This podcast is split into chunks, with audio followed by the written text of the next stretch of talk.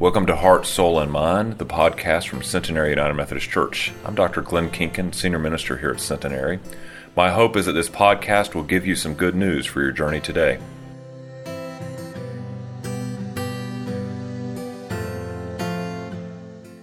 A reading from the first book of Kings, chapter 17, verses 8 through 24. Then the word of the Lord came to him Go at once to Zarephath and the region of Sidon and stay there. I have directed a widow there to supply you with food. So he went to Zarephath. When he came to the town gate, a widow was there gathering sticks. He called to her and asked, Would you bring me a little water in a jar so I may have a drink? As she was going to get it, he called, And bring me, please, a piece of bread. As surely as the Lord your God lives, she replied, I don't have any bread, only a handful of flour in a jar, and a little olive oil in a jug. I'm gathering a few sticks to take home and make a meal for myself and my son, that we may eat it and die.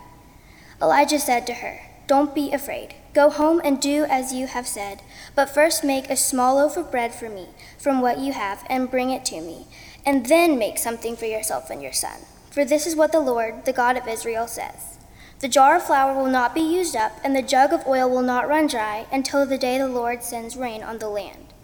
She went away and did as Elijah had told her. So there was food every day for Elijah and for the woman and her family. For the jar of flour was not used up, and the jug of oil did not run dry, in keeping with the word of the Lord spoken by Elijah. Some time later, the son of the woman who owned the house became ill. He grew worse and worse, and finally stopped breathing. She said to Elijah, What do you have against me, man of God? Did you come to remind me of my sin and kill my son? Give me your son, Elijah replied. He took him from her arms, carried him to the upper room where he was staying, and laid him on his bed. Then he cried out to the Lord, Lord my God, have you brought tragedy even on this widow I am staying with by causing her son to die? Then he stretched himself out on the boy three times and cried out to the Lord, Lord my God, let this boy's life return to him. The Lord heard Elijah's cry, and the boy's life returned to him, and he lived. Elijah picked up the child and carried him down from the room into the house. He gave him to his mother and said, Look, your son is alive. Then the woman said to Elijah, Now I know that you are a man of God, and that the word of the Lord from your mouth is the truth. This is the word of God for the people of God. Would you pray with me?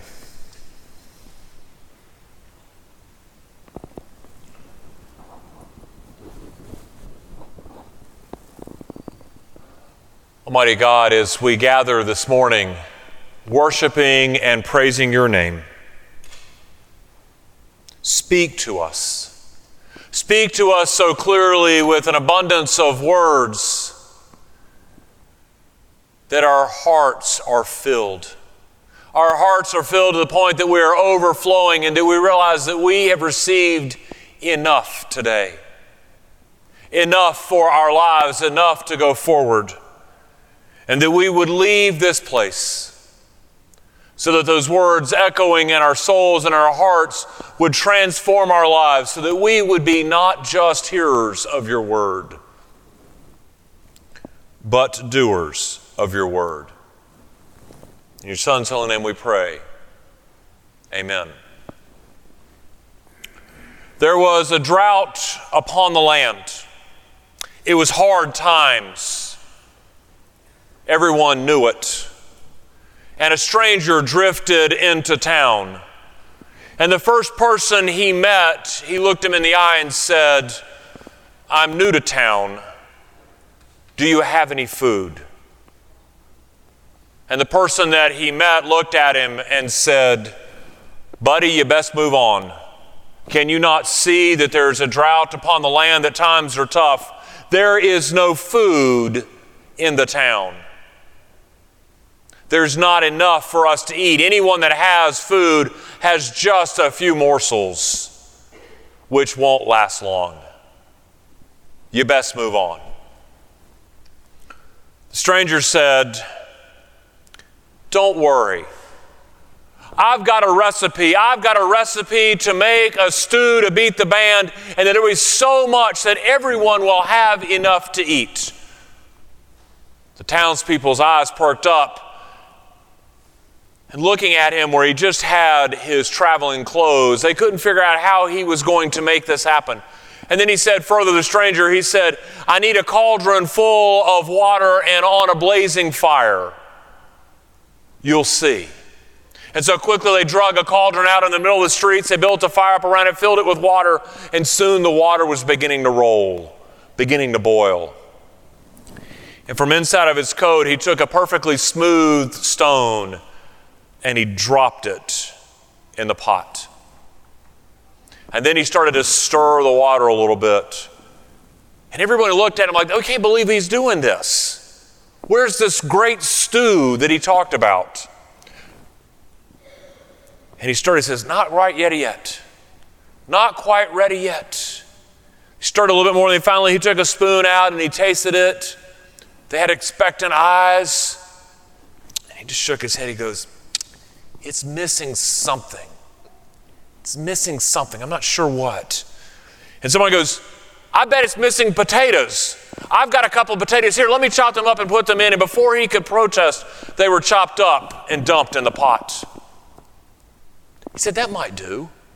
He stirred a little longer. He tasted the soup. Expectant eyes. Same response. It's not quite ready yet. Someone else said, I bet it's carrots. I bet it's carrots. Here, let me chop up the two carrots I have. And they put them in the stew. And this continued time and again, and soon there were lima beans and green beans, corn, and even some sausage. And every time he kept stirring it, he would taste it. It's not quite ready yet. It's missing something. And more things went into the pot. And finally, someone says, I know what it needs salt and pepper. And they added those two things. And he tastes it and he goes, Ah, it's perfect. And pretty soon, everyone in the town grabbed their bowls and they lined up and he began to ladle out the soup. And it's just as he had promised, there was this great soup. Everyone ate till their stomachs were full, and there were still leftovers in the bottom of the pot. A simple man who had realized that when we contribute what we have, when we give what we have, that it's just enough for all the world. What a great story. You see, the prophet Elijah, when he walked into Zarephath, when he walked in there, he found the same sort of problem, the same dilemma that there was drought and famine in the land. There wasn't enough to eat. And though the Lord had promised him that there would be a widow that would take care of him, when he saw her, what was she doing? She was gathering sticks to go home and make one final loaf of bread. Probably no much bigger than if you imagine putting two biscuits side by side so she and her son would have something to eat. See, she had no hope. The famine had been going long enough, and because she was a widow, and in the custom of the day, if a widow, if your husband did not have a brother to take you in when he died, you were just destitute. So she was on her own with her son and had nothing going for her. And so she was going to make one final meal, as the text says, and then they were going to die. Utter hopelessness utter hopelessness. But as she did that, Elijah believed something completely different. He'd been told something by God, and so he asks her, Go and do as you said, but would you first make a loaf of bread for me? Then make one for yourself. I mean, was he not listening? Did he not hear what she told him? That there's only so much flour, there's only so much oil. I'm going to go make one small loaf, and then we're going to die starve to death. But he didn't listen, did he? He knew something else and he said, I promise you, if you will go and do that, that there will be enough flour and oil to make loaves of bread day in and day out until God brings water upon the land, ending the drought. And he was right, as the text records. Sure enough, he was right, and there every day there was enough bread for them, enough for them to eat every day. It's an interesting story, isn't it? I mean, you've got hard times, this bold request, maybe even a little bit of uh, disbelief on our part, but all is going to be okay. I mean, this idea of God's impossible mathematics, this idea that you could take a small pile of flour and a small jar of oil and continue to eat upon it day in and day out, but that's because God's promise showed up. That's because God was there, that even in the midst of apparent scarcity, that God's abundance is present and that there was just enough for every day. That's an interesting passage for you and me, isn't it? It's interesting for us to explore it and think about it. I mean, how often do we enter the world with, this, uh, with a poverty of mindset where we focus not on what we have, but we focus on what we don't have and what we wish we had more of and the things that we cannot do because we don't have these things instead of realizing what we have right in front of us? This poverty of mindset ekes into the various corners of our lives, doesn't it? Where we worry about what we don't have and don't appreciate what's right in front of us. It affects the way we give, it affects the way we serve, it affects the way we live, doesn't it? But see, this is not how God wants us to live. God wants us to be where we trust in God, we listen to God, we realize that even when we think there's scarcity, that God has given us an abundance. And guess what? There's just enough for today. There's just enough for us. When I worked at the United Methodist Foundation, my work was in planned giving and in philanthropy. And along the years that I worked there, I developed this theory that people want to give like Bill Gates does. People want to, to be a big philanthropist and do amazing things with their gifts, just like he does. But nine times out of ten, they stop, they clam up because they don't get past the fact they don't have his kind of wealth. They shut down because they see the amount of wealth that Bill Gates has and look at their own 401k, their own checking account, their own stock account, and they don't have that kind of money. I mean, very few people do, right? That poverty of mindset gets in their hearts and says, I can't give like that. But see, good philanthropy, good giving it's not so much about the amount that you give, but it's how you give it, the quality of our hearts, where we give generously from what we have, because that will be enough when added with the gifts of others to make change in the world around us. That we give out of the abundance that God has given to us, that we can make a change in the world around us. There's a woman in one of my former churches. She told me this story. She said, Glenn, you said, I, I, I really want you to know that when I was growing up, we didn't have much. We were rather cash strapped. Sometimes we would race to the end of the month and we weren't sure if there was going to be any jingle left in the jar. But let me tell you, that never stopped us from tithing. That never stopped us from looking at what God had blessed us with and returning to God 10% of it because we had been given so much. And do you know what happened? We never got to the end of the month where we didn't have everything covered. We always gave first to the church because the church had given so much to us. Sometimes we forget that even in the heart of scarcity, she said, that we have an abundance and we can give enough to change the world. See, sometimes I think that we operate our lives out of this idea of a poverty mindset where we don't think that we have enough, but yet if we had Bill Gates' kind of money, we could give Bill Gates' kind of gifts. But what you and I have, we can make big gifts today because we have been given an abundance of blessings from God, have we not? Maybe if you're still struggling with this, maybe if this describes you, I invite you to take a challenge with me. For the next 90 days, I invite you to do just what that woman shared with me. I invite you to tithe what you have been given, what you earn. And for 90 days, just tithe and see what a difference you make in the world through the ministries of this church. And see that you have enough. Instead of a scarcity, that you have an abundance of blessings and you can make a gift that makes enough of a difference in the world to fulfill the mission and ministries that God has called us to. Not scarcity, but abundance and just enough. Some years ago, my phone rang. It was a college friend of mine. He said, I got to tell you something funny that happened today. And I said, Okay. He said, You work in the church, right? Yes. He said, So the church calls me. I thought, Well, this is going to be interesting. He says, The church calls me. He said, You ever guess what they asked me to do? He said, They called me and asked me if I would teach seventh grade Sunday school. Now, Glenn, this class, they told me, is full of basically seventh grade boys and a couple of girls. God help them. But they asked me to teach this class. I mean, is that not the craziest thing you've ever heard? I'm going to tell them no. I don't know where this is supposed to be funny yet, but he says, I'm going to tell them no. And because I was the one that used to make that phone call recruiting Sunday school teachers, I went to meddling. I said, Why? Now, you could have knocked him over with a feather when I said that. He said, Glenn, I barely understand the Bible. I mean, I got it figured out. The devil is bad, God is good, and everything else works itself out, right?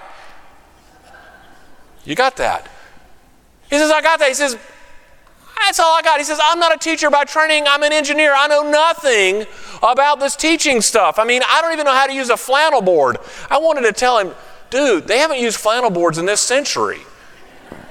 But I decided I would let that sit. He goes, and then there's kids. He says, I don't even like my own kids. Why would I want someone else's? So I said to him, Have you ever thought that maybe they called you because they don't need a teacher that knows it all? They want someone that will learn the Bible right alongside the students. Have you ever thought that they called you because those seventh graders need someone who will treat them not like children, but like young adults, budding men and women? Have you ever thought that they called you because you don't know what you're doing and you all would learn and teach it the only way you knew how? by stories and life experience and not with the latest education techniques. Well, maybe. That was the response. The conversation turned to something else. I called him a couple of months later and he said, Guess what? I said, What? He goes, I'm teaching Sunday school and I love it. He's still teaching Sunday school. He loves it. And guess what? The seventh graders love him too. They cannot wait when they're sixth graders to go to his class. They hate to leave it when they go to the eighth grade because there's somebody that's learning right alongside them, that cares for who they are, that lifts them up. See, sometimes I think this poverty of mindset, we focus on what we cannot do and what we don't think we're equipped to do, and so we say no quicker than we could say yes. But you know what's wrong with that? Is the God that loves you and me, the God that created you and me, knows more of what we're capable of than we do. And so sometimes when we are called to serve, we need to take a step back and realize that while we think we have a scarcity of gifts or a scarcity of things to offer, maybe what we have is an abundance of what the world needs. I mean, think about all the needs that are going on around the world. There's an abundance of those. There's an abundance of need for leaders and teachers and caregivers, people to be the hands and feet of Christ, and yet there's a scarcity of volunteers. Maybe what is happening is that you and I are called to use the gifts that God has buried deep in our hearts, embedded in who we are, to step forward, and our gifts are enough. If we have that Elijah kind of faith, we can say, I know it doesn't make a lick of sense, the math doesn't add up, but maybe we are being called to serve. That we are enough to help the world, that we are enough to love the world, that we have enough to heal the world, enough to teach, enough to care, enough to make the difference in the world around us. If we will turn off the mindset of scarcity. Because, see, I think God knows what you and I can do better than we will ever know. And God is calling us to go forward. God is calling us to serve. And so, if that phone call comes this week, if the phone call comes and asks you to do something and you think, I have no idea why they called me, maybe we should just listen. deep in our hearts and realize that God knows that we've been given an abundance of gifts and we are just enough of the right person to change the world. For years, I had on my desk a little round coin, wooden coin, if you will, and it had on one side of it these letters T U I T, to it. Now, I've since lost this thing. I don't know whether I lost it in a move or whether it got validated. Read that to mean shoot up by the dog, but it's gone. But I've never forgotten this, this round to it. It was given to me by somebody just to remind me that so many times in life we sort of say things like, well, I'll clean out the garage. What? When I get around to it. I'll exercise when I get around to it. I'll eat healthily when I get around to it. And so the person gave it to me says, Now you have a round to it. In other words, do it. Right? I mean, how many times in life have we said things like, Well, I've got these hopes and these dreams and these things I want to do. Maybe I'll do it when I get my first job. Or maybe I'll do it when I get settled down, or when we have kids, or Maybe when the kids get to high school, they go off to college, maybe when I retire. We sort of have these hopes and dreams, and we have this poverty mindset that tells us that now is not the time. And so we'll do it later. We'll do it at some magical moment out there. Well, what that poverty mindset does, it robs us of time. I mean, there's sometimes they're more perfect than others, but there's never the perfect time to do things, is there? See, I think God wants us to live life to its fullest and not to wait not to put things off, not to push things down the road. It's like that line out of the Shawshank Redemption get busy living or get busy dying. See, I think that's what happens is I think so many times we keep pushing things off and we've missed the opportunities, the richness that God wants for us. See, I think God wants that abundant life where we live without fear, we live with joy, we live in community. And so sometimes we think that there's a scarcity of time, this scarcity of opportunity, when really all around us there is an abundance, isn't it? And if we just take advantage of it, we find that it's enough for us. It's enough. So while I don't have a wooden disc with the letters T U I T on it, maybe today we realize the time is to get around to it. So I don't know when you walked in the doors this morning what was going on in your mind, sort of how you approach life. Maybe you approach it with this poverty of mindset where it robs you of realizing the abundance of life that God has for you. That God will give us enough because we have been given so much already. But here's what I think I think if we give out of our convictions, if we serve out of our giftedness, if we live life with the confidence of joy around us, then we find better yet what God wants for us. If we live with a mindset that we can do great things with what we have already been given, then what we find that is we combine it with the gifts and the opportunities of those around us, and that we have enough that we make a fine stew for our world, we create an opportunity that the kingdom of God grows and that there is enough for everyone. Because God's love is poured out over each and every one of us today. Where we might think that there is a scarcity, there really is an abundance. And we have just enough for today, for ourselves, and for all the world. And as we rise tomorrow, the same will be true again and again and again. And that, my brothers and sisters, brings about the kingdom of heaven here on earth. Amen and amen.